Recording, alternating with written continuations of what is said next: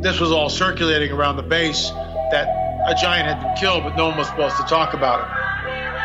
I saw three long, bony fingers reach up underneath the door, curl up to grab it, and then disappear. When he came over to me, dude, he slithered over to me. And this giant comes out of the cave and they're all frozen.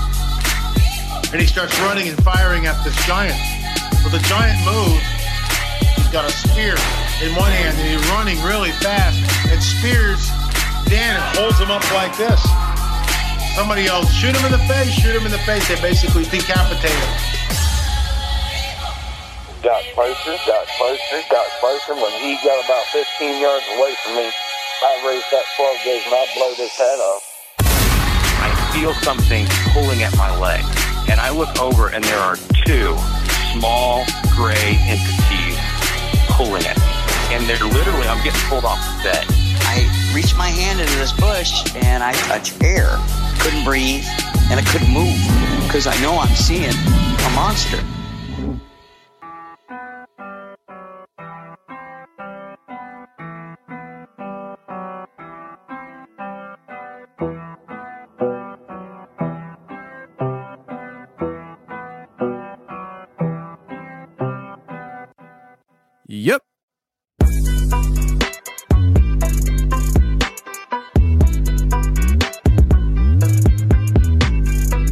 To the show, everybody. You're listening to The Confessionals. I am your host, Tony Merkel, and thank you for being here.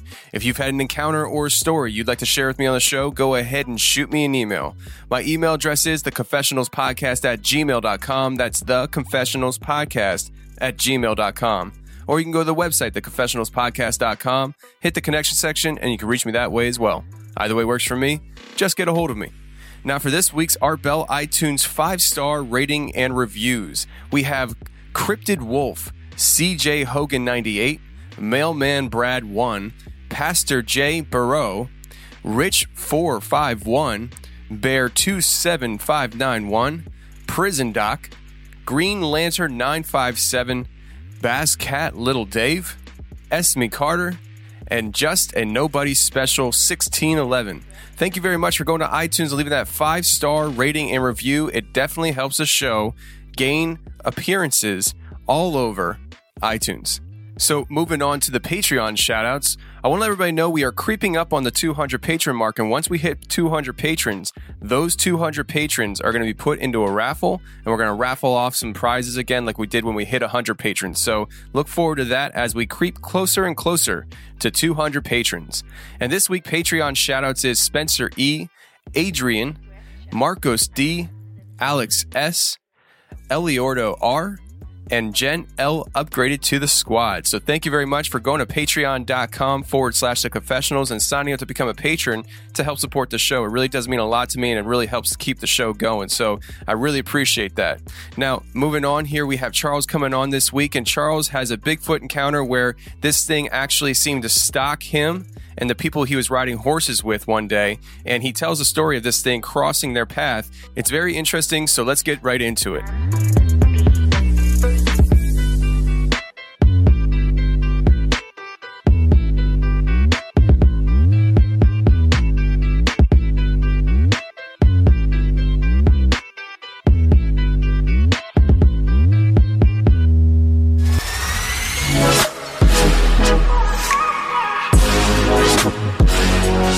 Right, tonight we have Charles coming on, and Charles contacted me on Facebook.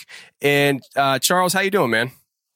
Good, man. How you doing? I'm doing great. I'm doing great. Uh, so you, right now you're driving for work and stuff. And actually, to be honest with you, this is the first time I've actually done an interview uh, that wasn't in a controlled environment per se. So uh, we're we're hoping hoping everything goes good. And I'm sure it will because your your audio sounds real good right now.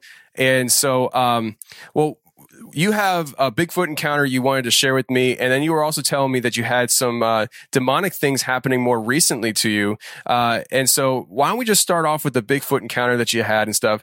Uh, I know you're, I know you're, you you're down in Texas, and uh, the experience happened just outside of Houston, if I remember correctly. So, just kind of walk us into what happened. Share with us, you know, the details of what what were you doing that day, and uh, how this thing whole whole thing transpire. Okay, it started out, man. Uh, I was I I lived in a certain place, and then my sister had lived. Actually, my stepsister. She lived about thirty miles away from me, in a close to a little town called Cut and Shoot, Texas. Um, I actually, for the first time in my life, I, I I was in a place where I could uh, to to purchase and own a horse and take care of a horse. So I did that, and my horse stayed at my sister's house because where I was at, you know, it was just too small. Plus, I had two kids I was raising on my own. So my weekends consisted of going over to her place and, you know, riding my horse, doing stuff like that whenever, you know, I could. Uh, and we had planned this weekend. It was like a, it was going to be a beautiful spring day. We had planned to go riding this particular day. Um, so we were up at the break of dawn. Well, I was up at the break of dawn, drinking coffee, watching the dew settle or the mist settle from the night before because it was like I said, it was going to be a beautiful day, um, like the mid 80s during the day, which is perfect Texas weather, especially down there. and uh, so we'd gotten our horses ready and everything. We hopped on the hopped on their backs after we got finished with the coffee and everything. And we rode to a friend's house because he was going to ride too and get his horse. And so it was my sister, her husband, and then our friend Tommy. I don't know if I was supposed to say or not, but um, and we had to get to. We rode to his house, picked him up. Actually, he joined the, the the crew there, and the where he was riding is going to be a big uh, a, a big hunt lease. It was like 5,000 acres, and, you know, it wasn't being used because of springtime. And they were pretty cool with us riding back there. And his, Tommy's land happened to connect to the property, to the hunting lease. So we went down his, down his property and, and, uh, took a little shortcut through the woods and we were out there, uh, on the hunting lease actually. And we had come to this, to this big sandy patch that was nothing but sand and there was no, there was no prints in it except there was a bare there was there was bare footprints in single file about six seven feet apart, and the sand was moist and stuff, and and and it held shape real well whenever it put its foot down. It was a long, narrow footprint that kind of like had more of a point going towards the big toe from the little toe. You could see them all there, but it was really pointy.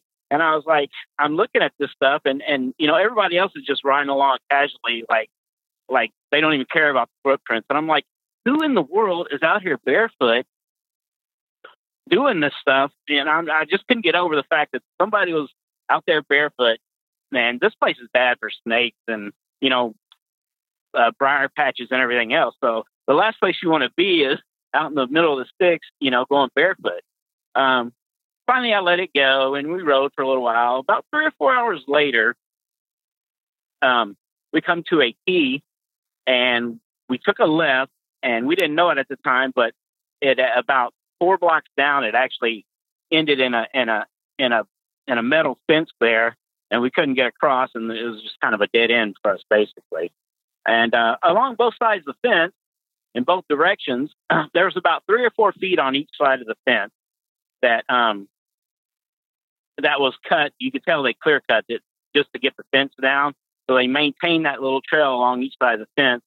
And uh, the road we on, we were actually on a little road, but they had clear cut over to the to the wood line, probably about five or six feet on each side. So you know the the total distance is probably the size, the width of a of a two lane road, basically. And this will come into play here in a second. But uh, we got to the fence and realized, hey, we couldn't go anywhere. So we turned the horses around and started walking back. And we got, I don't know, probably 75, 100 feet away from the fence. And I had stopped and I was looking down and there was a, uh, a snake in the road and the blood was still pulling from his head, um, running actually from his head. And I'm sitting there looking at the snake and I turned, I turned my horse around because I didn't look down So like I was right beside it. I turned my horse around, which would have me pointing towards the fence facing the fence again. And I'm looking down snake, and what it is is a little coral snake. And I had the whole thing going, you know, red, red touches yellow, kill a fellow. I was trying to go through all that in my head. as I'm watching the snake. And uh, after I don't know about a minute or two of studying the snake and how it was still moving, the blood was coming from his head. I had looked up, and I'm looking dead at the at the dead end fence or the fence that we had just you know turned away from. And for about a split second, I looked up, and I don't know what caused me to look up to hold my gaze. Actually, it was probably more like five or six seconds. But I was just staring at the fence, and I was just like, "What's going on here?" And I couldn't figure it out. And then all of a sudden, this red, red, and the thing that caught me most was was how his uh, the hair that come off his arms. But anyway, it it had taken a run and jump, and before it would even left the fence line or the wood line on each side of the road, on that side of the road, it was already in the air. And I got this perfect view of this thing, of this creature, just like right over the middle of the road there, kind of in a real fast running stance. And he had his right leg forward, so I couldn't see no genitals, but I'm sure it was a male because the way he was built. And for a split second, I saw this thing jump across the road and he, he, like I said, he was in the air before he left one tree line. And then when he got across the road, he didn't touch ground until after the second tree line. I didn't even see him actually touch the ground at all. Um, and I was just, I was, I was like dumb for a second. Then I spun in my saddle real quick and I started to yell out, Hey, did you guys? And I looked back and they had kept walking. They didn't, they weren't even looking the way I was. And I said, I, I finished on with, I said, you know, did y'all see that thing jump across the road down there? And they were like, what thing? I go, just down there. I go, y'all didn't see it, but anyway, something just jumped across the road there. And they were like, oh, it was a deer. I'm like, no, no, no. It was not no deer, no cow, or anything else. And, uh, I mean, it was a real brief encounter, but, and I, even then, it wasn't clicking to me, you know, Bigfoot or anything. I'm just thinking this creature, and it was, it was probably it was probably about six and a half feet tall. It was built kind of like a it was it was built like a marathon runner, but a lot bulkier. I mean, it wasn't it wasn't this ape thing, this ape thing like no Arnold Schwarzenegger thing. It was it was it was tall and thin, but it was real ripped, and it had you know a, a quite quite a good um I don't know what you'd call it, but it, it, it was it was just a real tall marathon running looking thing that was really cut, cut, that's it. Uh, in the muscles, you could see, I mean, you could see every muscle in, from his chest all the way down, and his hair covered completely except for a little bit around the face. His eyes, he had looked, he had ha- even had that, that, he had, he'd seen that I'd seen him do that. Okay. And then I knew what in the, well, I'll get to that in a second. Anyway, his, he was looking at, his head was still straight but he was looking at me. I could see him looking out the corner of his eyes as hard as he could. And he had that look in his face like, oh God, I, I've just been busted, you know? Um, and his mouth was a little agape and he had, and like I said, the, the hair on his arm, why that drew my attention and got the most stuck in my head out of the whole picture. I don't know, but I could, you know, the hair was on, on his arms were just hanging down. Actually, they were kind of being blown back from the forward motion. Um, and they were about probably five or six inches. The hair was all over him was about five or six inches long. Even on the head, I mean, there wasn't the hair didn't grow excessively longer than any other hair on him. You know, all the hair was pretty uniform over his body. I mean, I could see, and I could. The thing was, he was a reddish color, and I could see right through his skin from the position of the sun and the way the whole scene played out in front of me. And it, the skin was almost kind of my color, maybe a little bit more gray than my than my skin, um, and I got white skin, by the way. uh, but it had a little, maybe a little bit more gray to it.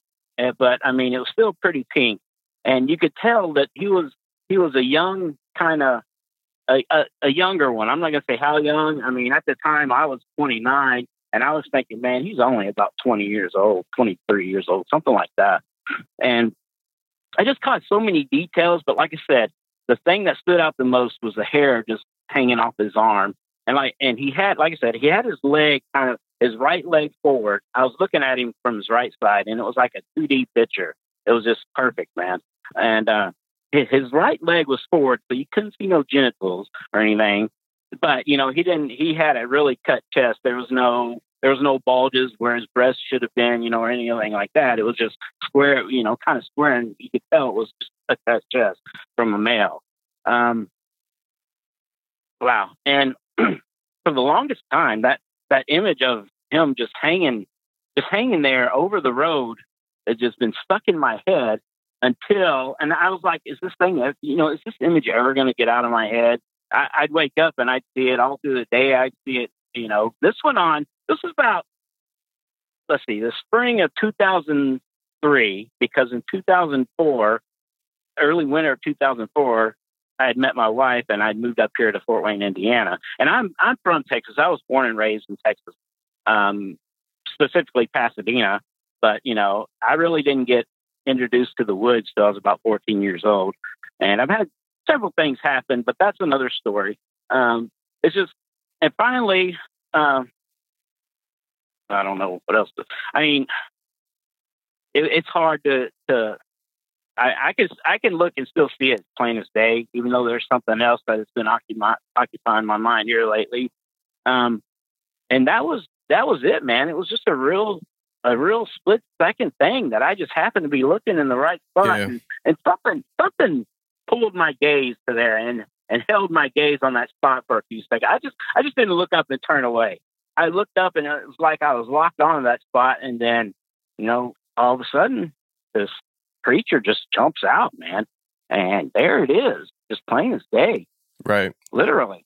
Um, and I was like I said, 75, 100 feet away, so I got a pretty good look at look at him, you know, and details and everything. And his and his hair wasn't matted or anything like that. It was like he just stepped out of a grooming salon or something, like a dog looks whenever you take him out of a grooming salon. It was all clean and neat, you know, no matted hair, no mud, no any other thing. There wasn't. Wow. I mean, I saw, like I said, I saw a lot of details of him, but just the thing that stuck out the most was the hair on the arms. I mean, I don't know really what to say beyond that about that. I mean, it had big blocky teeth. Because, like I said, his mouth was open a, a little bit, and uh, his teeth are kind of square and blocky. They were white, and um, they had a little gap between them, you know, between each tooth. Uh, but yeah, man, that was that was that situation there.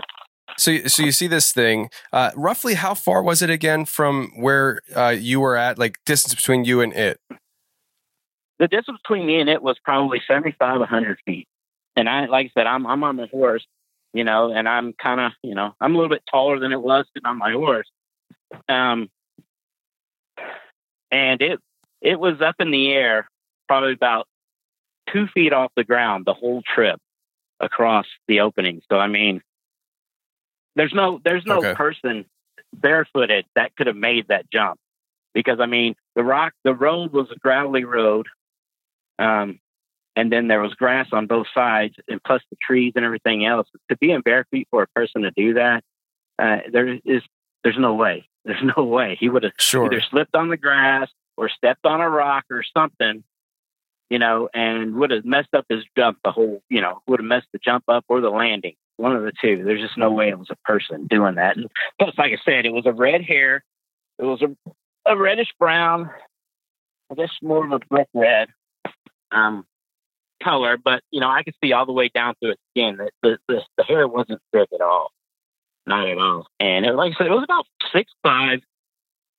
To I'm I'm not going to say it was closer to seven foot, but you know, I'd let. Then again, I didn't see it standing you know, straight up. It was kind of in this running position. Its hands were splayed open, and like I said, his right his right leg was forward, and his left his left leg was towards the back. You know, which first perfectly covered his its genitals and all that. I just, you know.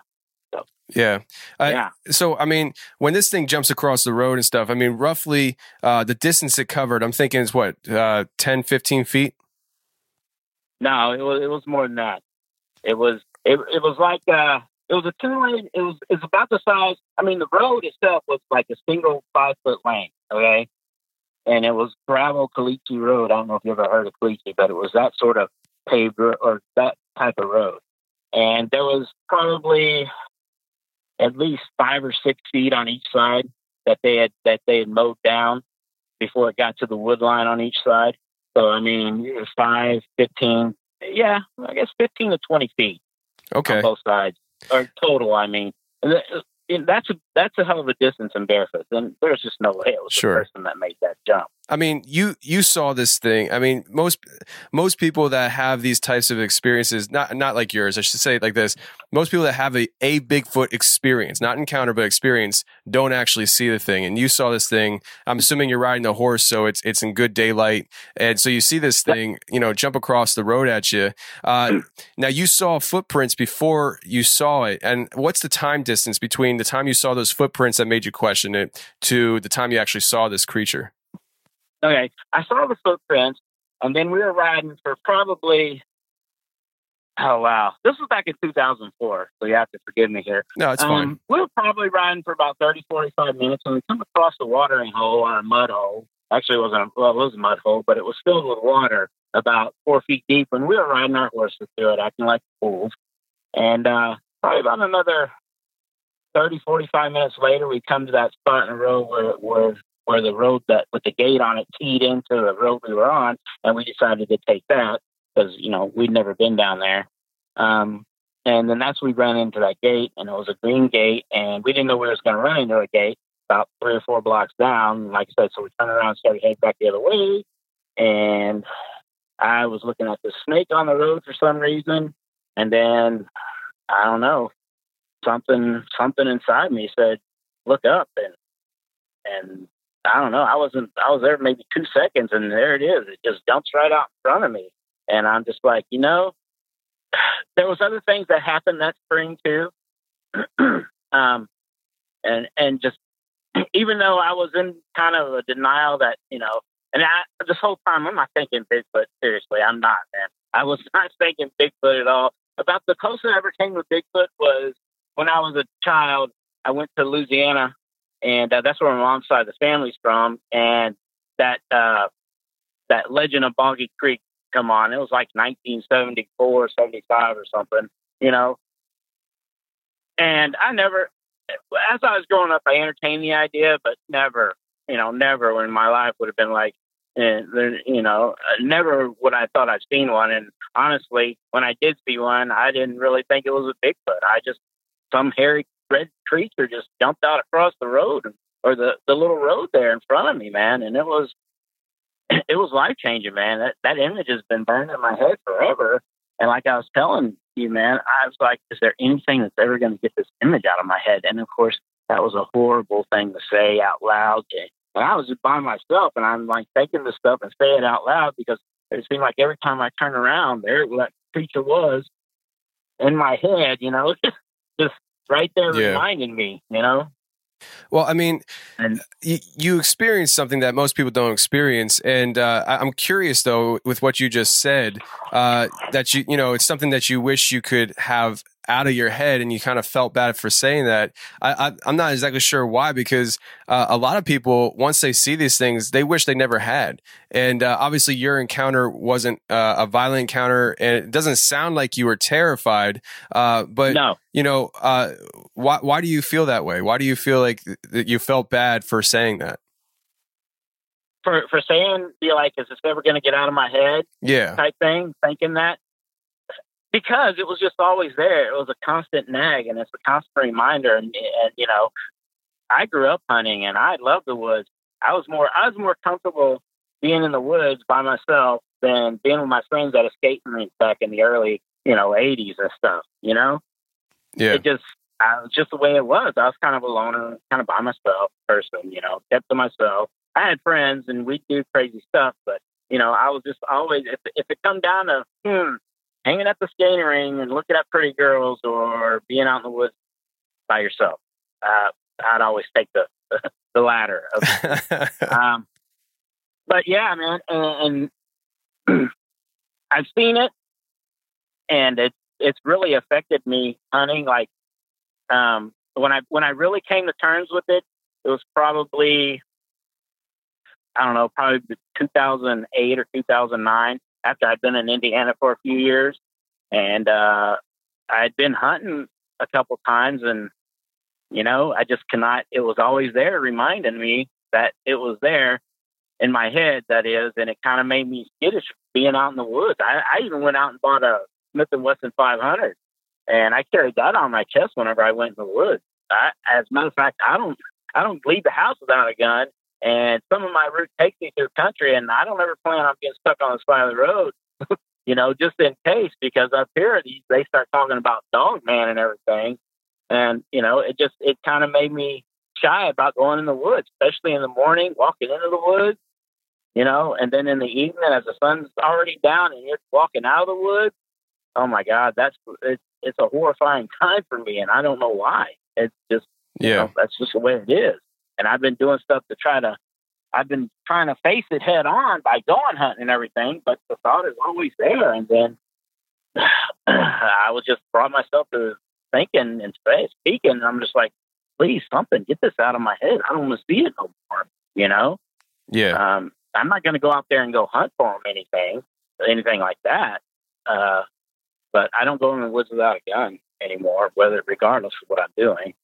So Yeah, and that's understandable. Uh, you know, this the fact that this thing is red and stuff, kind of, uh, and the fact that you didn't feel like you were in danger is almost a contradictory sometimes because uh, so many people say when they see uh, these things out there that when they see a red one that that's the those are the ones that tend to be more violent and aggressive. Uh, I had actually a guy on my show.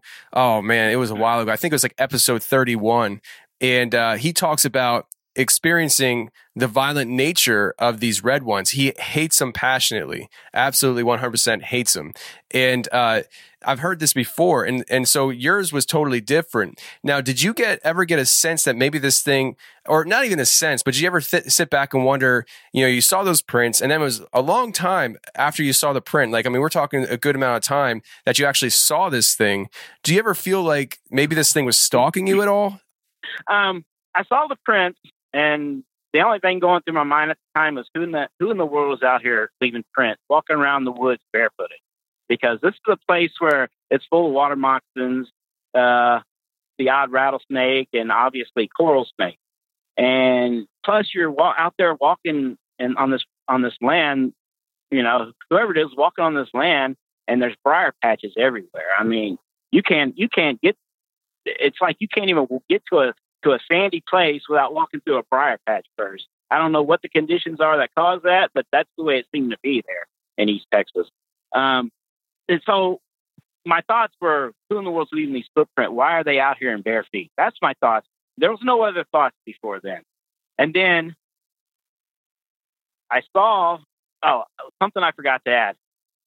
Before I saw the creature on that way, when we hook, when we took a left to go down that little road that feed into the main road we were on, my horse, and you know, I swear if I ever if if if I can ever go hunting with a horse, that's what I'm going to do from now on because they will clue you on. And if if you have the sense enough to pay attention to what your horse is telling you, okay, in his own little way. My horse was the whole the whole trip down the road. He didn't want to be there. He kept looking to his left. His ears were cocked to the left, and uh, he was he was practically jerking the reins out of my hand because he was wanting to look to the left the whole time. I mean, he was real skittish. I could just tell when his front legs started getting that herky jerky feel to him. The ride became just uncomfortable. It seemed like for the horse, and and he was looking to the left the whole time, and and this creature jumped from the left to the right. Okay, um, and of course, you know, it it, it it it took me even a while just to clue in on that. Well, after the incident, and it was well after I actually it was well after me coming facing it head on and telling myself, okay, this is what you saw in the woods. After I revisited the whole scene, you know, in my in my life about 2007 or 2008, and then I started picking up on all the little things that had been going on prior to that, and then and the biggest thing was the whole, my horse knew that it was there, and if I would just pay, been paying attention to my horse and even glance, you know, what what he was trying to do and where he was looking and the way his ears are cocked, who knows? But you know, I often wondered, was he stalking me, or did we just run run across it by chance? you know, maybe he was going up to our friend's house, and I don't know, getting getting uh, horse feed or or cow feed because they had a they had a little cow that they were raising for 4-H on their property too. So there was there was feed out, and I don't know if he was out of curiosity getting the food from the horses and the cows or or what. And then I think what happened was that we had wa- started going on that little trail ride that day, and he got busted. He spun around and he took off just as fast as he could across that sandy little area there, and then you know all you could see was the footprints in the sandy area. You couldn't see nothing before or nothing after. Um, and the way he took off, we wasn't even really going that way in the first place. So, you know, I don't know if he was stalking, if he had other buddies around. I mean, thinking about the way the horse was acting, you know, they really didn't see clued, clued in on anything else. That my horse's concern was, main, was mainly what was to the left and him not wanting to be there. He got in a little barn sour real quick, and he wanted to go back home.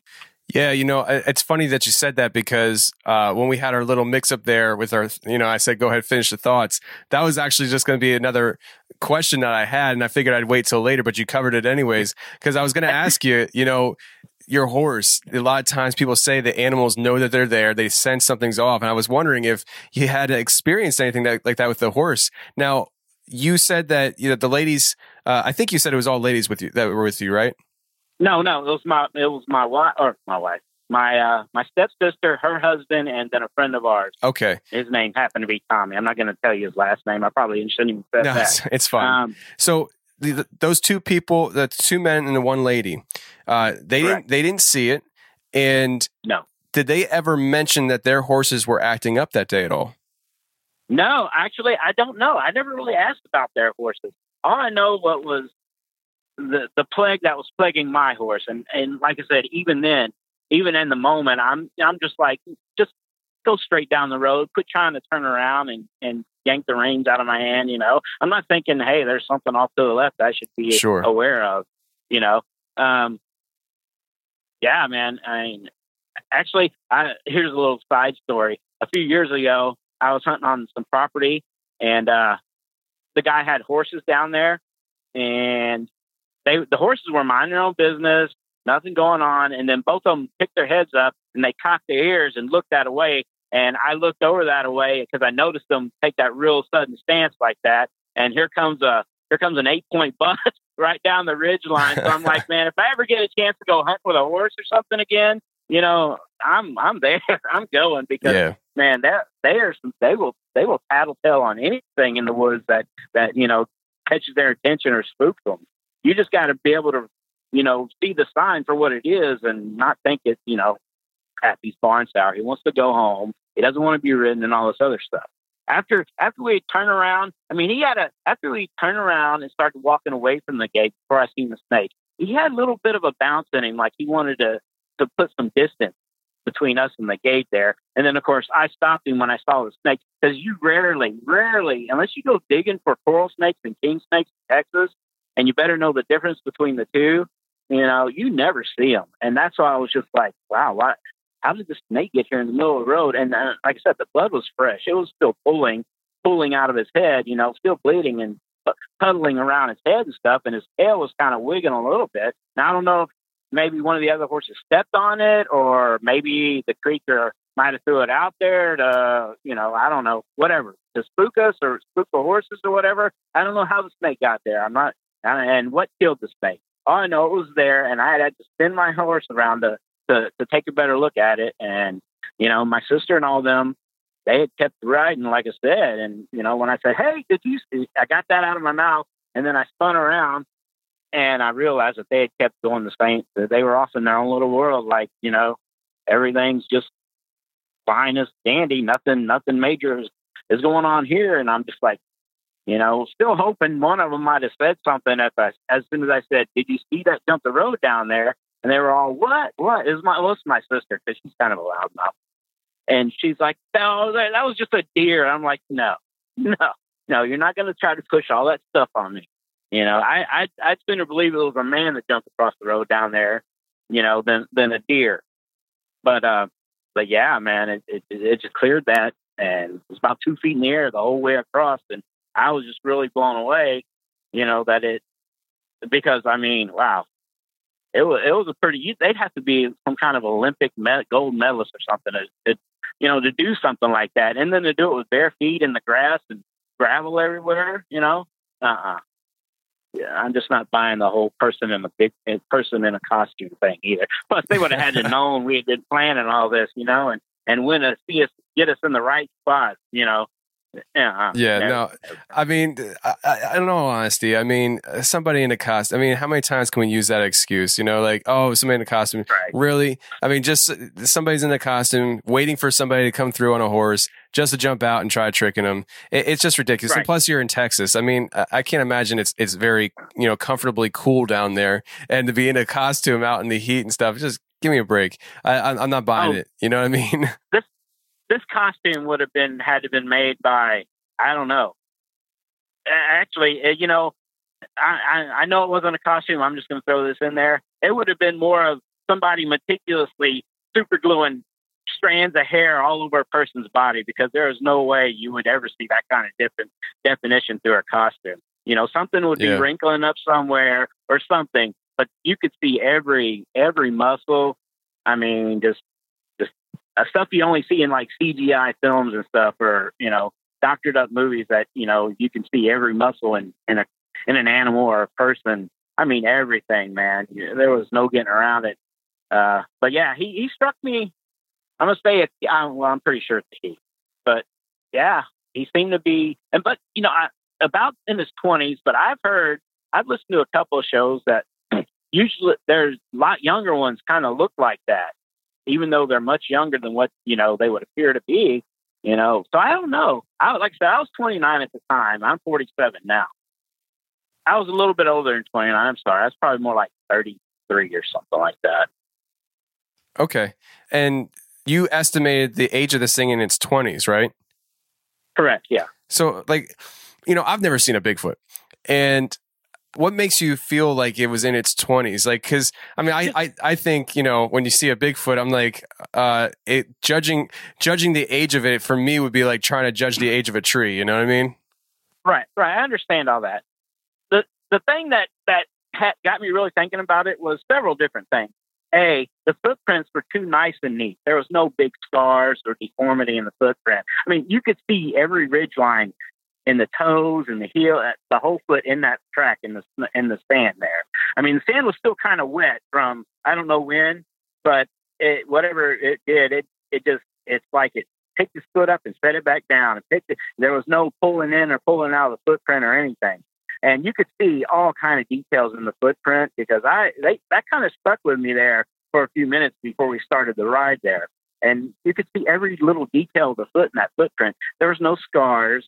And like I said, this didn't I didn't think about this till well after the, the whole event, but there was there was no scars or anything in the footprint. And then when you when I saw it, this thing didn't have matted hair. There was no there was no obvious scars or old old looking skin or hair. You know, there was no gray whatsoever in this thing. It was all uniform in color, uniform in length, no matting, no scars on its body from what I've seen, or none of that stuff that you would expect from an older person, you know, over time and just especially being out in the woods over time and the years that, you know, you would accumulate stars the stars and thinning hair and, you know, all that sort of stuff. And so I thought about it for a while and, you know, it just had to be. It had to be a younger adult male. There's no way it was 40, 50 years old, you know, 30 years old. I wouldn't even put his age over 30, honestly. Um, and I just got that feeling, you know, that it was a younger guy and, and he just wanted to, you know, I don't know for, I don't know if like he thought he had us, he was that well out of sight of us, you know, eh, or what, but he just looked, I, I could see it in his, I could see his eye or his right eye anyway. He had his eyes, his head was straight, but he was looking dead at me and his eyes were kind of the, uh, the colored area. I don't know what you'd call that. It was, it was a lot bigger, it seems, than a person's eye. And the eyes were kind of a, they were kind of a brownish red look to them. Um, and they were just wide open as can be like, oh crap, I was busted. You know, like he was, he was either in trouble or going to get in trouble because he was caught. You know what I'm saying? Yeah. Just something like that, like hand in the cookie jar moment that, you know, Yeah, and it's funny you because you said that you know he's looking right at you. This whole time I'm listening to your story, and I'm thinking of a side profile. Maybe because you said the way he ran, you saw the right leg, uh, but I'm thinking that it's jumping across, and it's just you know eight point A to point B, but it actually yeah. turns its head and looks at you, so it knows that no, you're it there. Did, it didn't look. It, it didn't look at me. It didn't turn his head. He had his head was straight, but his eyes. That's why I could have said I seen the right side. His eyes were cocked hard as can be, I looking out the corner of his eye at me. Yeah, yeah. I could only see the one eye. I couldn't see the other one, and it it was it was wide open, man, and, and big as can be. Like, oh crap! Here in the headlight, hand in the cookie jar. You know, he was busted right then and there, yeah. and he just had that look in his eyes, and you know the way his mouth was open. It was just like that sudden surprise that he you just busted somebody doing something, and you know that that look they get of they're they're just like frozen place, and you know their mouths all agape and their eyes are wide.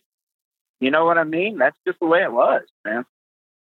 Um, yeah, I wish I wished I would have seen it a full body, but like I said, man, it was like a 2D image, man. There was a there was a tree line on each side. The road was going down the center, and this thing was just hanging right over the road there for a split second right in front of me, and it was a it would if I would have had a camera, it would have been a perfect picture, man. It couldn't have gotten no better. Um, but yeah, man, it was all I seen was pretty much the right side. His hands were splayed open, and the why why I cued in on the hair hanging off the arms the way I did, I don't know, man. It, that was just the thing that's that that's just been stuck with me this whole time. You know, I've seen the whole thing, but the thing that got me the most was just the way his hair was hanging off his arm there on his right arm. You know, how long roughly was the hair? Ah, man, it was I don't know, probably four, five, six. In- no, it was nothing longer than six inches. Nothing okay. shorter than four inches. Yeah, it was it was four to six inches. Um, and it was all uniform, even on his head. It, it was the hair didn't grow longer than the rest of the body or anything. It was all uniformly and there was no no no bare spots, no wore down spots, you know, no uh no thinning spots, none of that stuff on it. That's another thing that made me think after I got this thinking about it that, you know, he was a younger he was a younger he was a younger cat, man. He wasn't no you know plus the way he was he was all ripped and cut and stuff. It, it wasn't like, you know, like a I don't know, like maybe an adult one where you would see, you know, they'd have a, maybe having a little bit of excess around their waist or, you know, something like that. This was all, this was all muscle. There was no mistaking it whatsoever. I got you. Yeah, it's interesting because you know in the in the Northeast or not the Northeast, uh, the Northwest, you know Pacific Northwest, uh, you know they're they're known to be these really big creatures. Uh, down in your neck of the woods, they, from what I've heard, that heard, they're described a lot of the times like what you just described, like a marathon run. It was like he was cut, he was ripped, uh, but he wasn't like uh, gigantic. And uh, I, I always wonder if that has something to do with the environment that they're in down there and things like that. Uh, but it's definitely an interesting encounter story that you have there, man. Uh, before we get into the uh, more demonic things that are happening in your life right now, uh, or at least as of recently. Um, just give us a, an instance here because I know you mentioned it earlier. Uh, you said that looking back after this encounter, looking back, uh, you started thinking about some things that you've experienced that you know makes you think more along the lines of Bigfoot activity. Uh, what do you mean by that? Uh, well, I don't know how. There's been several instances instances over my life. I, I, okay, I'm gonna I'm gonna give you a time span here, and I'm just telling you this because it lets you know the time span that all this stuff had taken place over taken taken place in my life to give you an idea of how much time I've been out in the woods. Okay. Um, when I was about 14, my parents had bought um, some property on Lake Livingston. We didn't have a house there or anything. All we had was was a little camper and a tent, and and we'd make a weekend thing of it, you know. And that's about the time I really became in became in love with just being in the woods, man. It was like my serenity down moments whenever I could just step foot in the woods and just everything else just melted away, and I was happy. Um, so from about 14 up until, oh, wow. Well, up until now, I still love. Uh, I don't say I, I can't say I love being in the woods. I haven't really been love. I haven't really loved being in the woods up until you know I saw that creature jump across the road. Um, but up until then, so from 14 to about 33, 34 years old, uh, and I've had several things that happened. Uh, let's see. This was when I was about, I don't know, 17 or 18. No, I was younger than that. I was about 15 or 16, I think. Uh,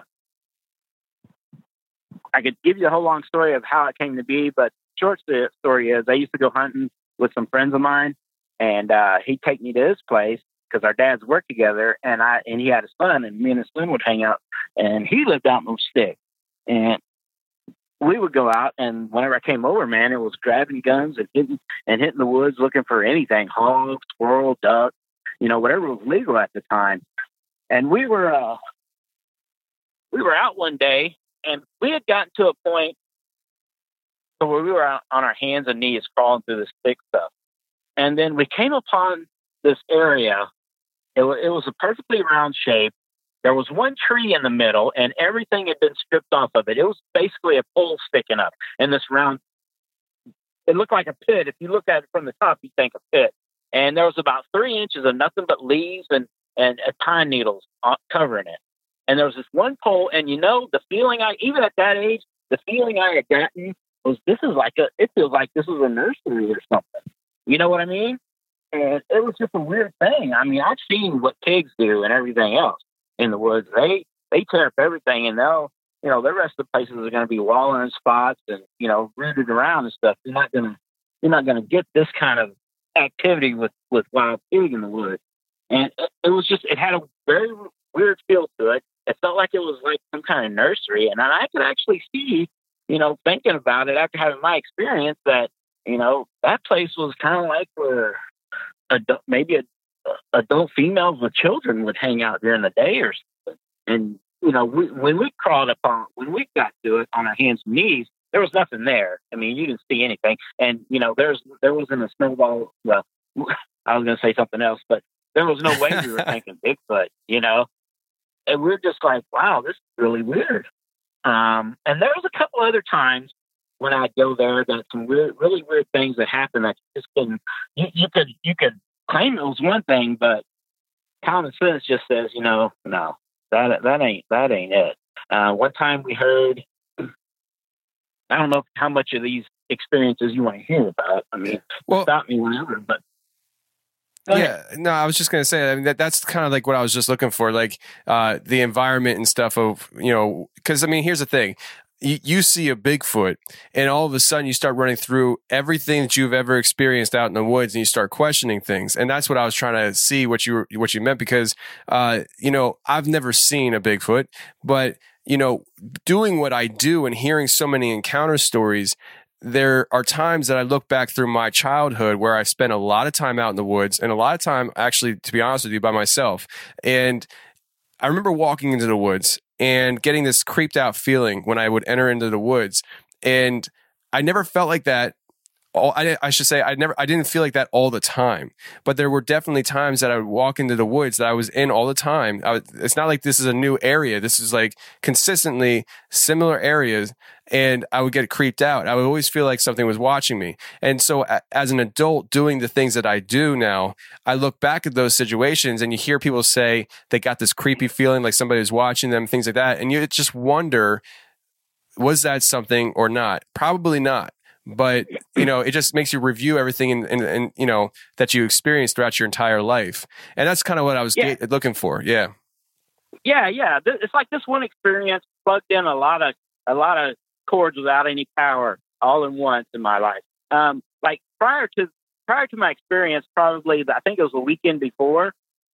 I know I shouldn't have been out there doing it, but man, I love to hunt, and you know, I had a thirty thirty in my hand. I went back there and sat on the on the edge of uh, this guy's property where uh, our a friend of ours, Tommy, and uh, I was I wasn't there for deer. I was waiting. I was hoping to catch a hog because I tell you, out of all the things I've ever hunted, hog are without a dog, you can almost forget seeing forget seeing hogs in the wild.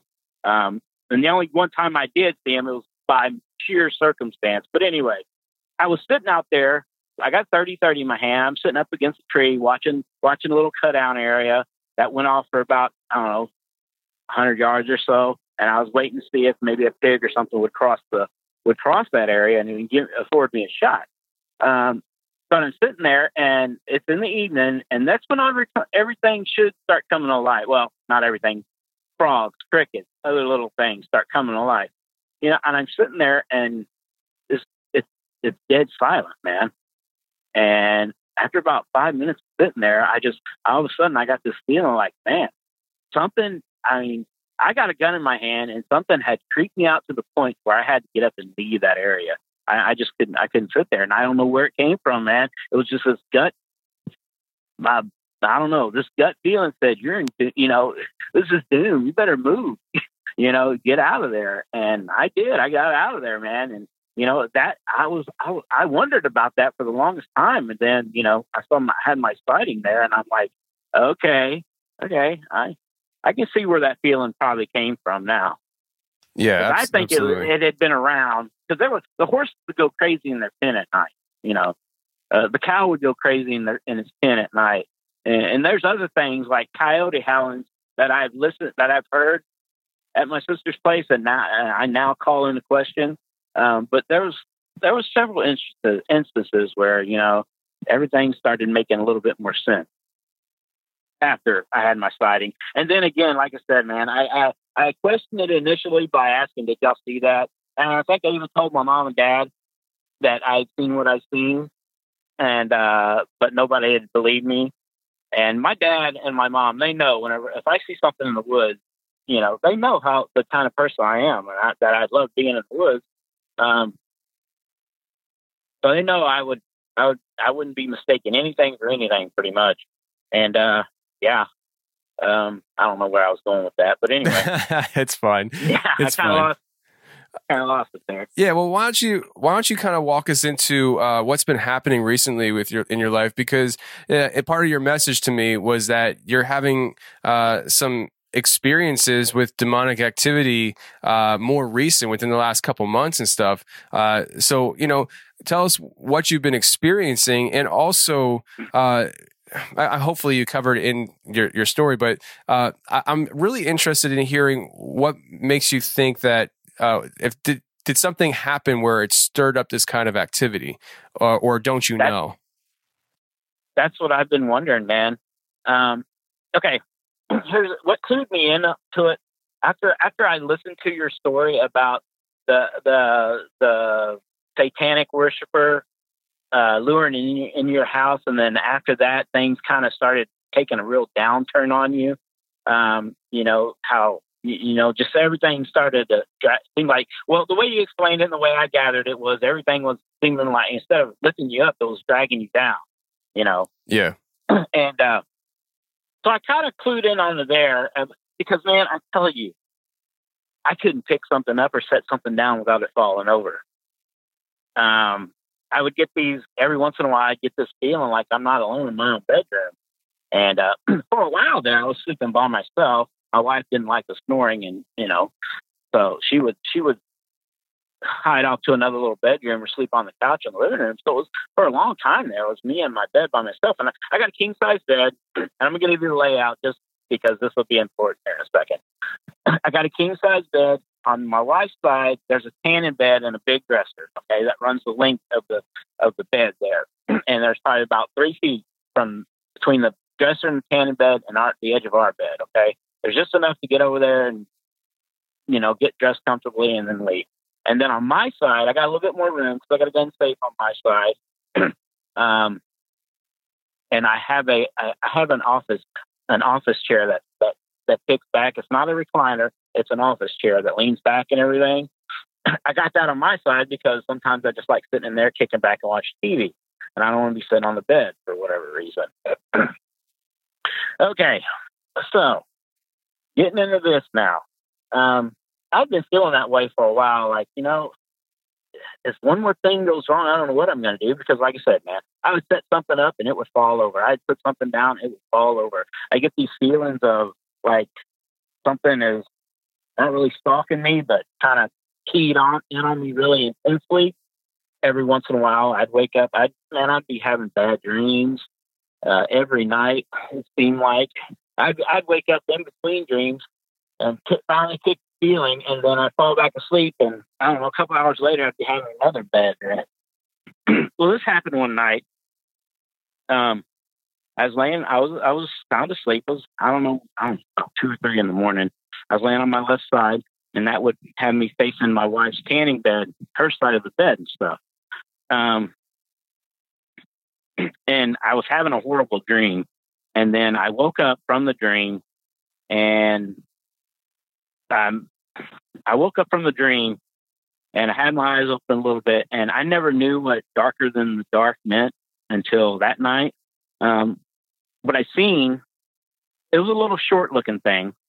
I could see was from waist up, and it was really weird. It had like a, its head was kind of like tri- triangular, with the longer side being towards the, from what I now know is the snout or the nose or whatever you want to call it. And I had two little things coming off the top of its head, and its its its arms weren't all the way down, but they were they, they were like straight out in front of it, and there was no hands. It looked, thank you know, after I finally realized, and it took me it took me a while. I, actually, I spent all day wondering what in the hell was that.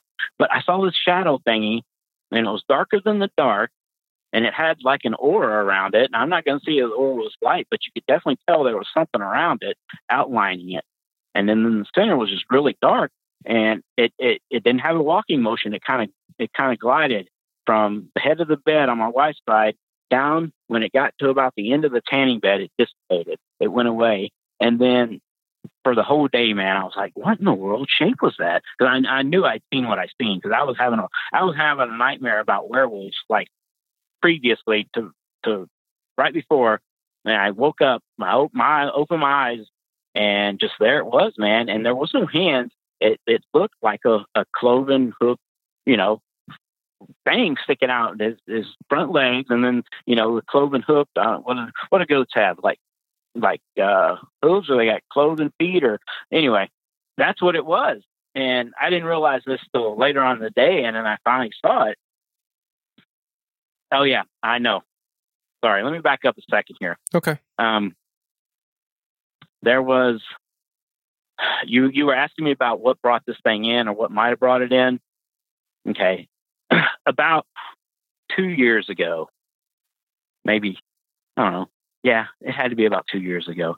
I, I go in the front living room, and, and of course, my three. I got I got four children, and the and the two youngest ones. I don't know if you ever heard of this game, but if you do, you ever hear of it, avoid it like the plague, man. Goat Simulator. No, never heard of it. Um, you never heard of it? Well, trust me, Google it or something. Um, I was watching a play, and I wasn't thinking anything about any. I didn't have no. I didn't have no foresight of oh, this is demonic game or anything. They were playing, and I'm watching mm, the goat kill people and stuff, and it was like the game. Well, I'll tell you what I saw first. I'm watching them play, and then they got to this little rocky ledge that was kind of dark, and right there in the in the weeds, on the other side of the weeds and stuff, there was a big satanic red circle there. The you know the satanic uh, star. I don't know what you call that thing, um, but it's the star Pentagram. with the circle around it. The pentagram. The pentagram. Yeah, yeah. It was big and red, man, just right there. And and in that moment, I was like, okay, that's it. you this game is done. You're not playing it no more. I told my wife that was it. No more of this game. And what she didn't tell me was we didn't have the game. We we'd actually bought it, purchased it uh, on Xbox 360, and uh, so the game's kind of just stuck there. And the other day, actually, I, I, I turned on my Xbox One. My son was uh, playing in my bedroom, and uh, I saw the game come up again. And I'm like, okay, you know, I tried googling how the hell do I get rid of this game permanently. All I can do was uh, the only thing I could find was hide was to hide the game. So that's what I did. But anyway, this game's all about sacrificing people to Satan wow. even if it's just game form. Yeah. So, like I said, man, avoid it like the plague because it's it's kind of like putting your hands on a Ouija board and, and asking anything that's come talk to you. You know what I mean? And uh, so I caught on to that, and I don't know, man. If that if there was one defining thing that I think might have brought it, invited or brought or something to the house, I, I would have to say that's it, man. Because shortly after that, man, looking back, that for almost a year, man, at least a year, just everything was going south, man. Everything. and uh, and then it led me up to where I was in my story there about seeing this shadow, which I know now was a was a goat that was not. I don't think he was walking because I couldn't see the bottom half of him. He was just kind of gliding across there, and I don't know what you. I don't know if that's called a Baphomet or or what. Well, a, ba- a Baphomet is uh, more like a half human, half goat entity. It has like a goat head with horns. Uh, a lot of times it's depicted as a human body with breasts. Uh, so that's what a Baphomet is. Okay, I'm gonna I'm gonna. There's two other parts of this story I didn't I didn't get to yet. Um, so this happened over three nights, or I think it was three nights. Anyway, I thought about what that image was all day, and it finally hit me that that's what it was gliding across there. And I don't know if it was the following night or the next night, but it, everything kind of started ramping up after I seen the little, the darker than dark shadow figure there. um, what was it? Oh, I was coming out of my bathroom and I'd just taken a shower. I was coming out of my bathroom. I went to, to shut off the light to exit the bathroom, and my bathroom's right there about, I don't know, the door to my bathroom is probably about six feet away from the foot of the bed there. Okay.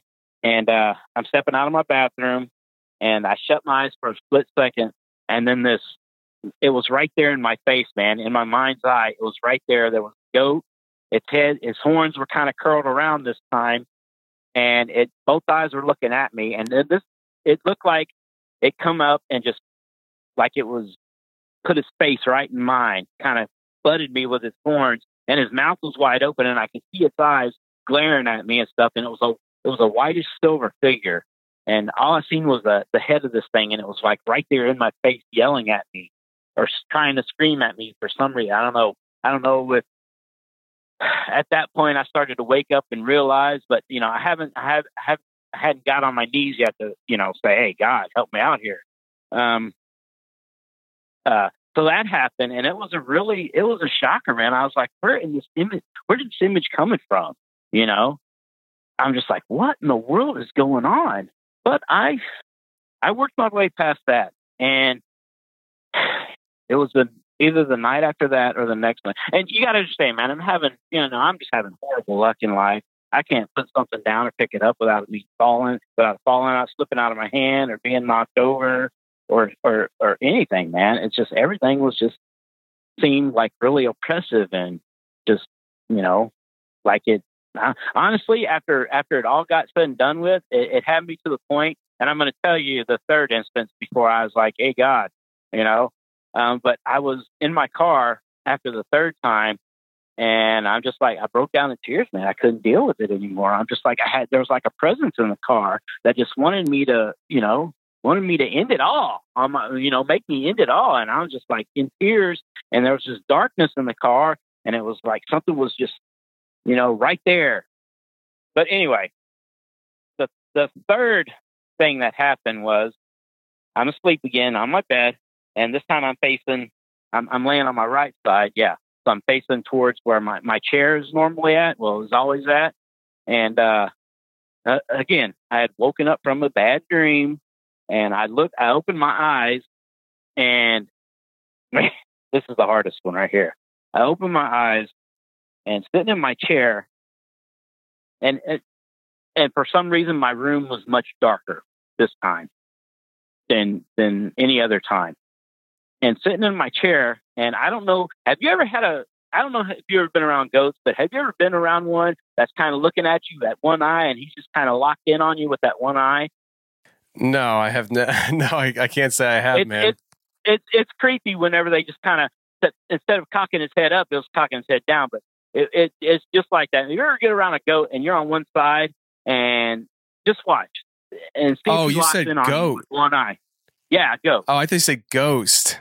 no, no, a goat. I got you. Yeah, I know what you mean. My mother-in-law used to own yeah. goats. Yes, I know what you mean. Yeah. So you know that how they look at you with that one eye and then it seems like they got a grimace on their face. Well, this is what was staring at me, sitting in my chair, looking about two feet away from me, and it it, it was it had a white face, and then it had some kind of blue. I don't know. I don't. I, I hate to call it tribal because the It, it was it looked more like it was a rectangular type shape than any tribal thing. But anyway, it had this blue splash on the one side there, and it was looking down at me, and his head was kind of top. His, his head was kind of cocked uh, at uh, let's say, could see me with the one eye, and he was just he was just beamed in on me, man, and he had that little smirk on his face, like that's it, you know, this is it. And I don't, I don't know what exactly, um, I don't know why that happened. Uh, I mean, there's other things too, and and the the whole thing about drugs being a doorway. Believe me, it is.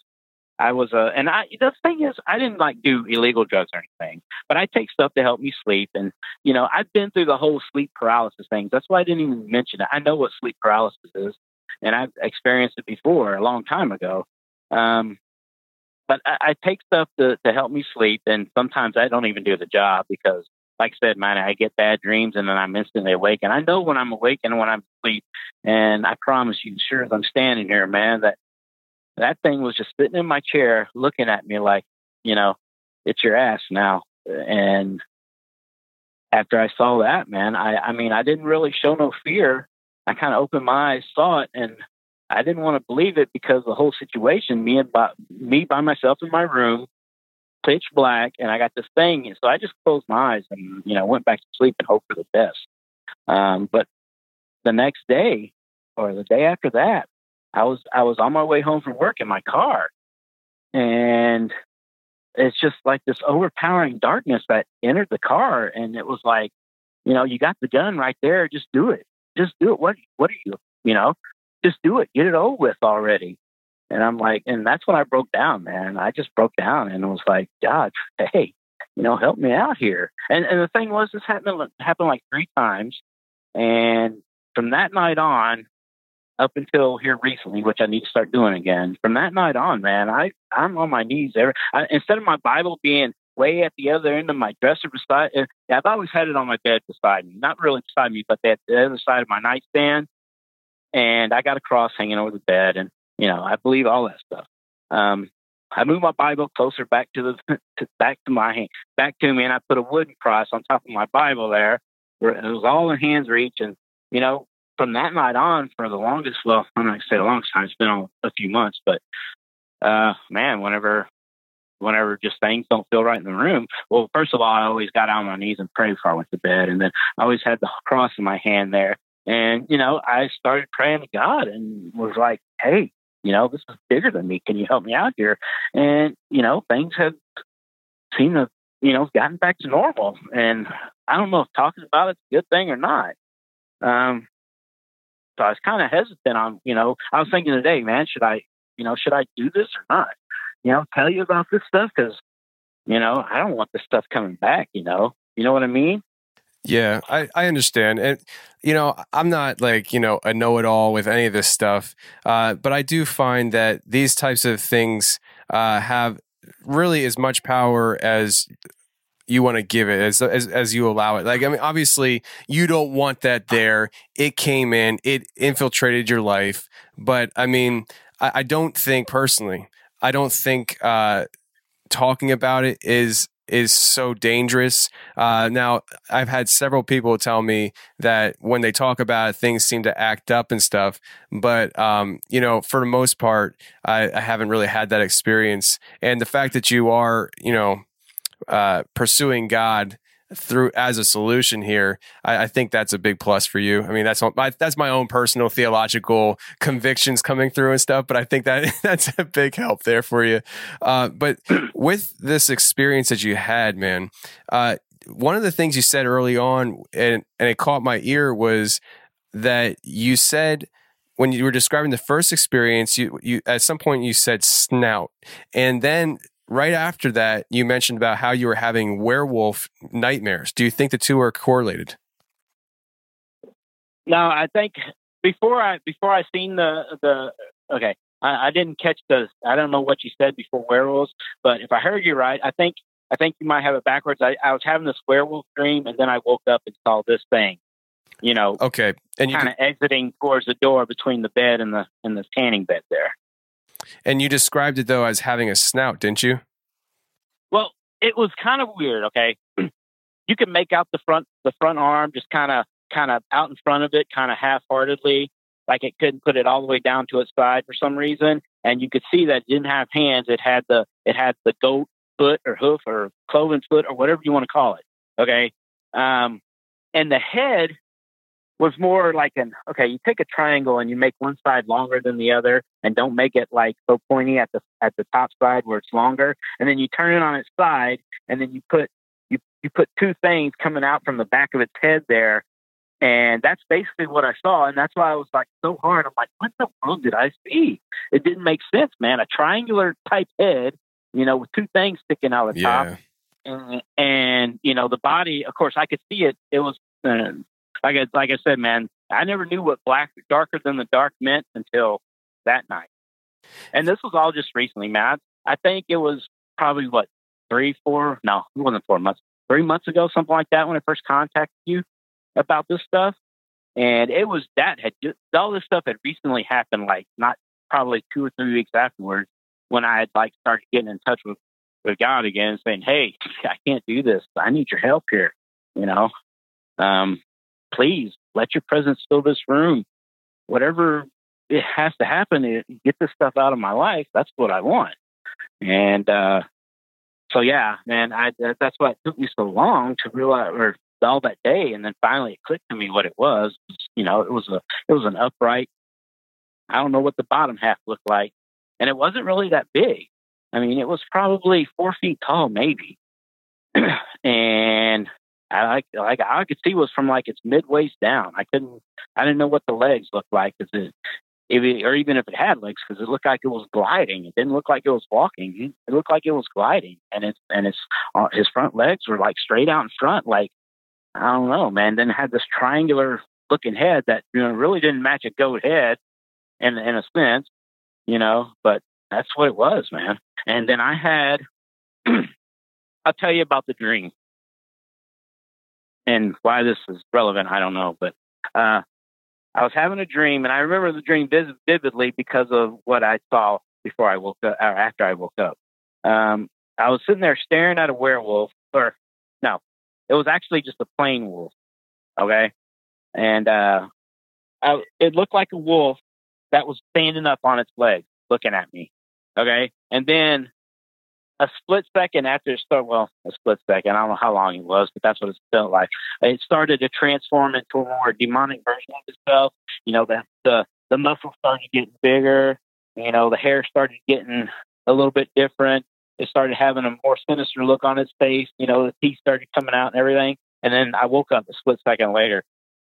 And then when I woke up, that's what I was looking at the not the goat, not the werewolf, but this what now I can I consider a goat, man. That's I it's that's all it could have been, you know.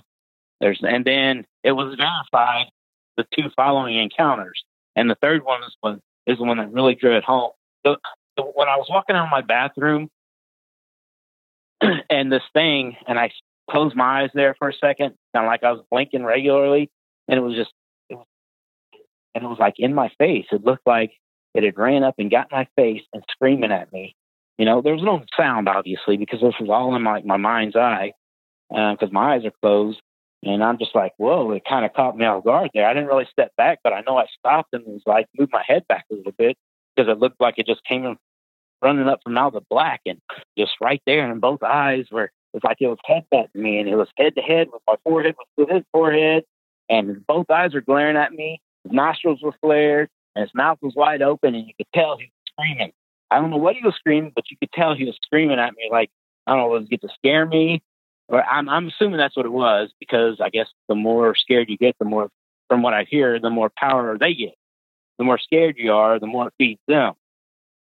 So I'm assuming that's what it was. And I just was like, wow, where in the world did that come from? I had never had that happen in my life, you know?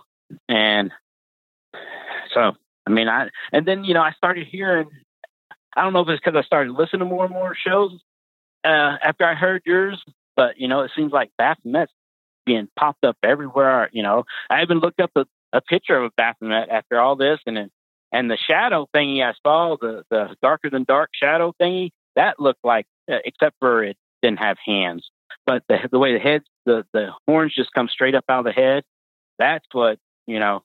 It reminded me of. But whenever the thing that confronted me as I was walking out of my bathroom and my eyes shut, that one its horns had curled over actually, and uh, so there was a little difference there. And then the one that was in the chair looking at, I mean, man, if I would have got up, I'm, I'm I, I could, it's like I could have punched it in the face if I wanted to, but I was just like, oh my God, I'm, I'm awake.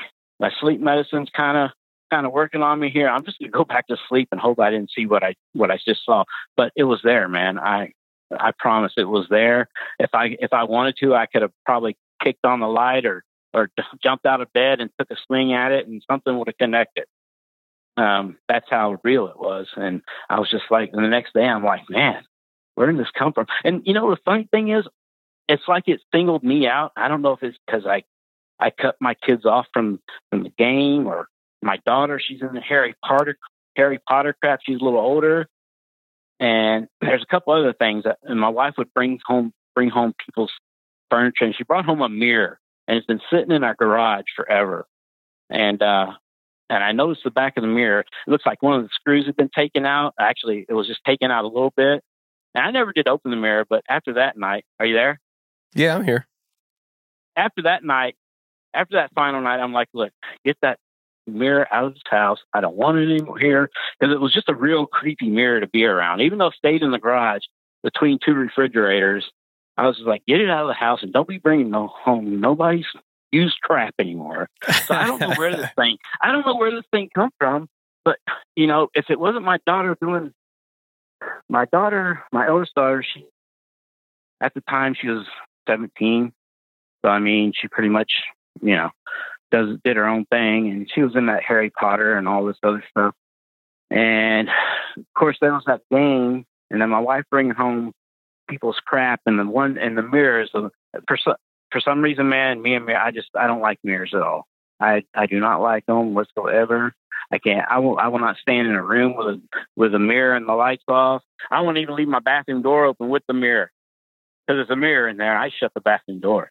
Really? Um, but I don't know. I don't know what got it into the house, man, or what allowed it to think it had some kind of authority to be that brave, to be that bold, to sit there in my chair and watch me while I'm sleeping, you know, and then knowing it's fixing I'm wake, um, it's fixing to wake me up for whatever reason, or however it, it does it.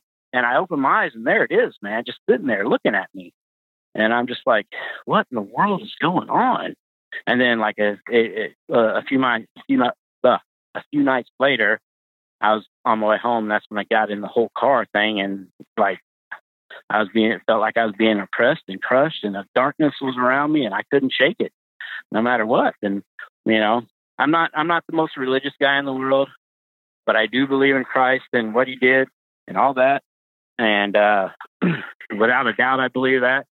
And so I just turn to God again, and I'm just like, you know, help me out because there's there's been several things in my life that how do I want to say this that I know God turned it into His glory. My pain became His glory, if you know what I mean. Sure. Okay. um, and there's been several things. I mean, I I I'd been clinically dead once when I was a child. I've been dropped in a swimming pool, almost drowned, and I could get into a story. That's a story in itself. Even though it was a brief story, it's still a story in itself. Um, just all kind of things in my life, man. That you know that's happened to me, and I'm just you know I'm trying to figure out what's going on, and I needed God again, and you know I haven't had no problems since then. I don't get these uh, I don't get these weird thoughts in my head anymore. I don't get these weird images in my head anymore. Or it's just everything cleared up, you know. Whenever I called upon the Lord that night when I in the car, and then you know I got home and I and I put the Bible right there. I started reading the Bible again. You know, I just didn't put it there. I did because of the power it, it made me feel I had. Then I put the cross there, and there were several nights, man, where I held that cross in my hand. My wife wasn't sleeping back in the bedroom for whatever reason, and it was just me and i would you know i'd start to feel you know like man there's there's a presence here again so i'd grab the cross and of course i always got my gun under my pillow now You know, not that that's going to do any good, but I guarantee if my gun would have been under the pillow that night, and I, I, I, I guarantee I could have pulled a bullet in the thing. I don't know if it would have done any good, but it was that real, man. It, I could have shot the thing. Well, you know, it's fu- it's funny that you say that because uh, you know I've referenced this before on the show uh, over on Sasquatch Chronicles. Wes did a show where this guy described killing this thing, and what he described was a Baphomet. Like he straight up described a Baphomet, and then when he went back, uh, it was gone. And so it makes you wonder, like, like because I mean, up to this, up to that point, I'm thinking Baphomet, demonic entity, things like that, can't be shot, all that. And then that happens, and it makes you wonder okay, that's a curveball. What what is going on here? You know, so it, it's it's definitely something where you when you say that it seems so real, it seemed physical, like you could hit it upside the head with a bat or something like that. Uh, it, it it makes sense. I've, I've been hearing more and more different stories like that. And like you said earlier, it does seem like Baphomet is starting to pop up more and more throughout people's stories online. You see it popping up in articles. Uh, I, I see it in pop culture all the time now. In fact, just today, just today, I was driving home from work and I was behind an SUV. They had a round sticker on the back of their windshield or the back back uh, window of their SUV, and it was a it was a Baphomet. Was a Baphomet sticker on the back of their their their SUV, and I've seen these stickers all over this area. The the the um the sticker is for a Taekwondo uh place where they, I guess they train and stuff like that, and they teach people how to do Taekwondo. But their logo is a Baphomet. And I've seen this several times, and I've, I, I finally was in a position where I see it, and I was at a red light where I could actually take a picture of it. And I took a picture of it. I'll post it online, maybe you know in the in the show notes here and stuff. But it's definitely something that's popping up more and more. Um, It got me thinking how I just see it popping up more and more, and then I see it on my Xbox One again after I said get rid of that game. And I, since we paid for it and we downloaded it, you know, I, I tried looking for a way to delete it on my Xbox One. I couldn't find it. All I could do was all I found, found was a, ta- a, a window that said hide game. So that's what I did. But it just seemed like I don't know, man. Is and I I really don't want to get into the end times thing. It just feels like God's like, hey, this is what's going down. Make up your mind. You know what I mean? That's Yeah. what it feels like to me. It just it just feels like you know God's like, hey, I ain't gonna call too many more times. If this is what it takes for you to open your eyes, hey, this is what's going to happen to you. And I don't know if that's the case. It's just a feeling. I'm not saying there's any concrete proof in any of that stuff, but you know, over my life, God has uh, many things, many things that my pain, He turned my pain into His glory, and you know, even even now, I still like, hey, God, thanks a lot. You know, I know that time was really bad, but hey, you know what? You, this is what I got out of it. And eventually, Right. you know, it, it, it, it, it, he turned my pain into praise to him. And how he does it, I don't know, but he does. Sure. There's there's there's many testimonies like that uh, where you know God takes a bad situation, turns it for good. Uh, you know, I'm not like I said earlier. I'm not an expert on any of this stuff, and I I, I hear people's stories. I try to draw similarities from story to story, uh, but you know.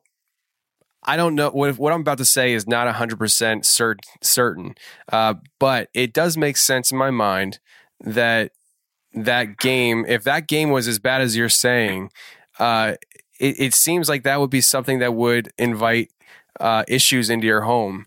And if you're the one to say to the family, cut it, we're done, you're not doing that no more, uh, maybe whatever was invited at a home would target you. You know, it just does make sense to me. It, it does. I don't know if it makes sense to anybody else, but for me, it makes sense. Uh, yeah, it, it kind of makes sense to me too. I just wish I knew that was the cause. You know, I want to find the root cause so I can pluck it out and get rid of it as soon as possible. And I've taken steps, and even and some of them might seem silly, but between the mirror that my wife had brought home not too long ago, or actually it's been a while, it's been sitting there for between two refrigerators for, for a year, uh, or the game, which I'm kind of getting that's the thing, that thing going on because that game I'd never. I mean, I'd seen them play this game, but I'd never seen the cover of this game before. And then the other day, when my son turned it on and he logged on to his stuff so he could play, so he could play his game on the Xbox One instead of the 360 out there. I there there it was again, and this face, the goat's face, was right there in my face. It had the upturned little smirk on its face, and one of his eyes was kind of more visible than the other, and it was a white color. And I'm just like, oh my god, there it is. What in the world? You know? I'm just like, no, this ain't happening again. There's no way it's happening again. And I, I tell you, man, you should Google that game. I, I looked it up, as a matter of fact, on my. All I got my iPhone right now. My computer took a dump on me. I had looked it up, and the game is actually. I'm not sure. I know I read who marketed it, but I couldn't remember it. But the game is actually about your character, which you're the goat, and sacrificing human people to Satan. And then if you le- search around on the game, if you actually ever play the game and you look long enough, I guarantee you that you'll find that that big red pentagram right there. It's off in the woods, kind of next to a cliff where you know how games put a cliff or something right there, and you can't go no further. And you got to get to that point, and then dude, it's right there. It was plain as day, man. And I saw it, I'm like, no, that's it, no more. I told my wife, right? They were all sitting there. I'm like, that's it, turn the game off. Get rid of this game. You're not playing it anymore. I don't care what it's about. And my- kids just thought it was funny, like a goat. Instead of killing people with it, they take the goat and make it do some crazy stuff, and then you get this real theatrical death that the goat, you know, takes place. I mean, he's flying 100 feet through the air and tossing and turning and all kind of crazy stuff. Okay, but and I'm thinking, okay, funny, funny games, whatever. A- Actually, you know, when I first saw him playing, I saw the goat run through the street. I'm like, you know what? For some reason, that's really creepy. But I, eh, eh, I never gave it a second thought after that until it was a couple days later. I saw them all playing it in the front living room on the 360. And I'm like, okay. And then I saw the pentagram. I'm like, okay. I knew this game was creepy about something. I didn't know what, but now I know. That's it. No more.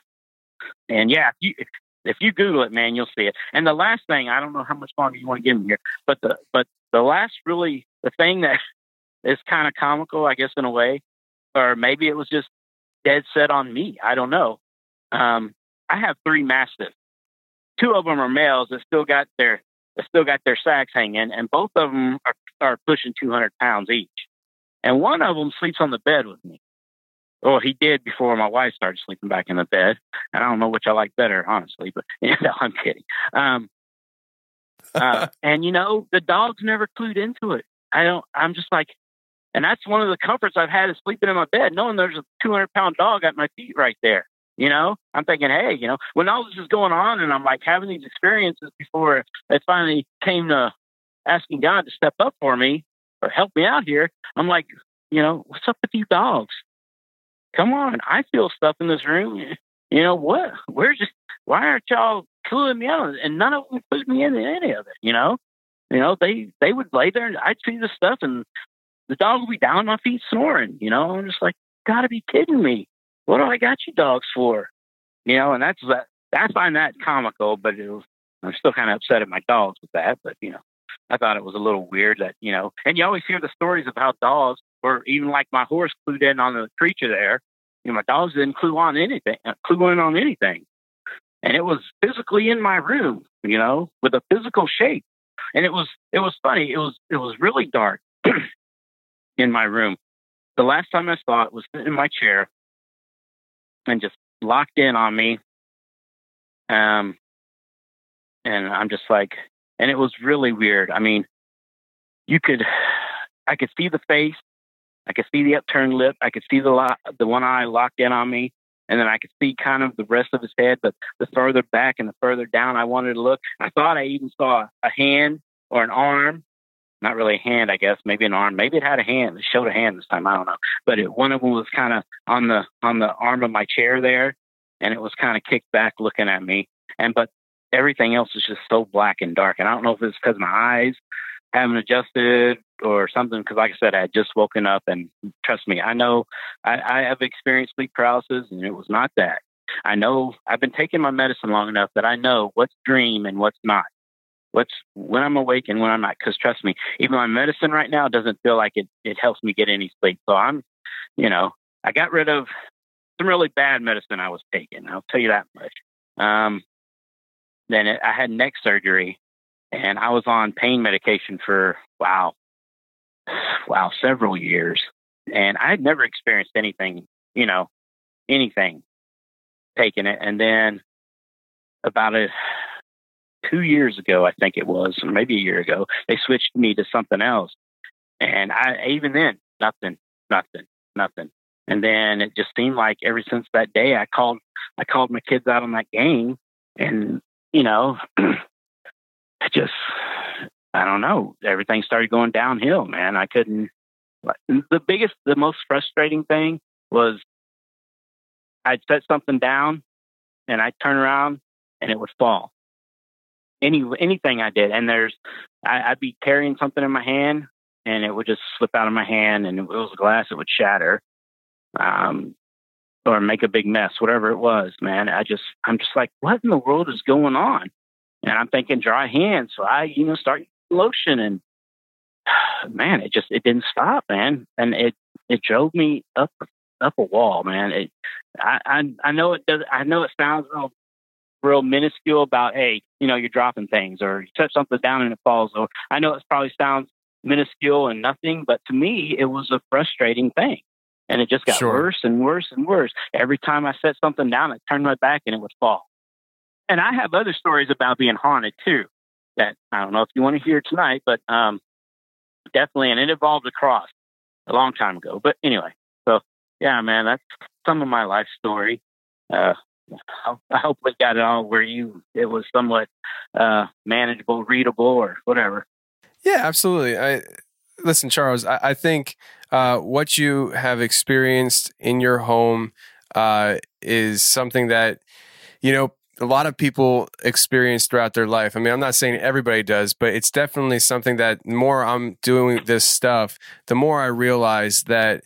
Uh, these things aren't as uncommon as people would like to think, and so uh, it just to I, I don't know if this is going to make you feel better or not, but uh, one of the listeners commented, you know, because there's a chat room going, and he said that he knew about that game and it's a messed up game. So uh, you're you're not alone in that feeling of that game, uh, you know, cre- giving you the creeps or anything like that. So I definitely think that it's something that maybe you did the right thing, you know, by getting rid of it, getting it out of the house, telling people to stop playing with it, uh, and hopefully things you know start turning up for you here in the Well, in the future.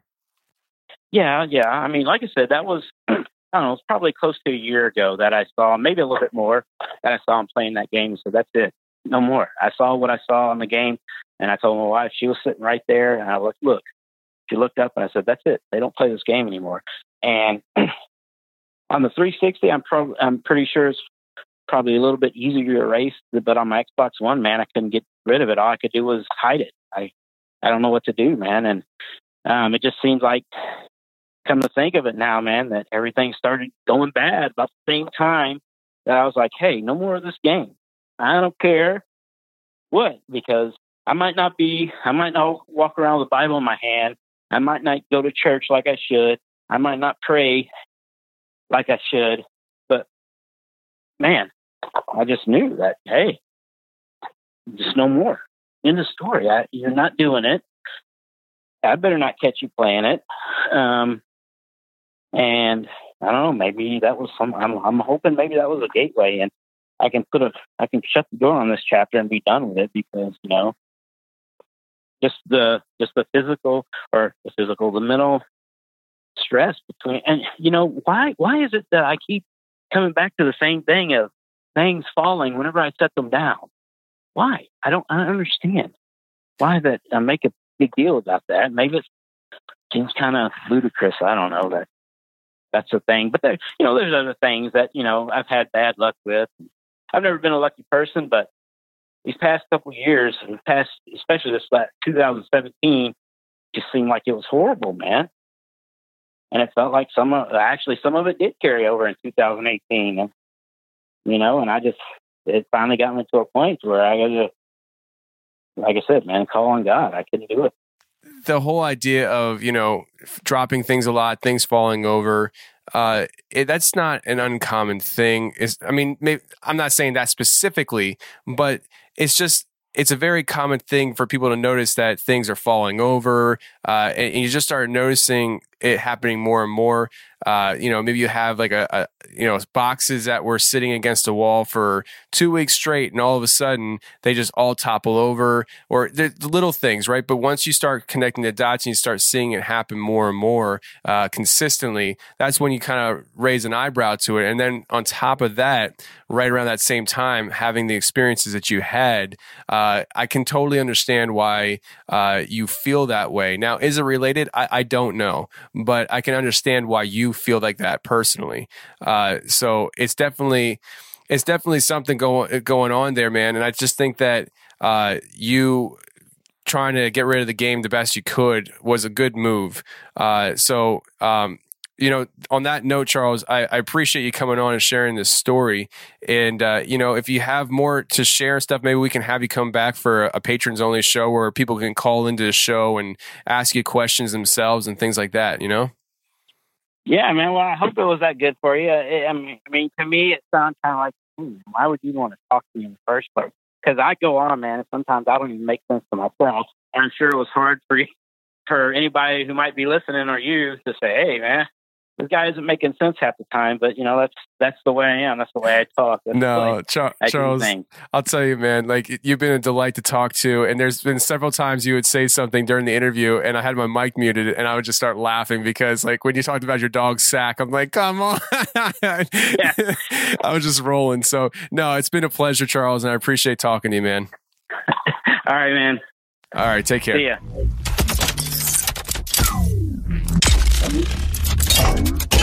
Well, that's the show, everybody. I really hope you enjoyed it. And if you did enjoy it, there are three things you could do to help support the show. One, you can go to iTunes, leave a five star rating and review. Two, go to patreon.com forward slash the confessionals and sign up to become a patron to help support the show on a monthly basis. Or three, you can highlight the link to the show that you're listening to right now and share it around social media Snapchat, Twitter, Instagram, Facebook. It doesn't matter where, but if you're on social media, go ahead and share this show. That would help me out a great deal as well. And I want to let you know that today's outro music is brought to you by a rap group called Destiny Lab, and the song is called Paranormal Species. I hope you enjoy it. Take care, stay safe, and remember the truth will set you free, but first it will piss you off. Bye. This isn't the chupacabra. Remind you. I just want to remind you. No, this is something huge. This is something that reminds me of the Mothman stories of Point Pleasant and how the Mothman has scared the living daylights out of me because when I'm in the dark, I wouldn't want two big red eyes staring in at me from the window, tapping on the window. And then I look up and I see something hunched over with big wings or a flying demon or something. I don't want that anywhere near me. What are these creatures? That so confound us from the Mothman to the Chupacabras, the Bigfoot, the some call a Sasquatch, legendary icons like monster mascots, the Loch Ness Monster, the Jersey Devil, creepy shadow people that'll make you tremble, paranormal species on every level when they're unleashed. It's like transcendental. We haven't even started with the alien question, not to mention the fact they meet expectations. Observer effect, it's that spooky action in electron, photon, quantum reaction. So often they appear as what people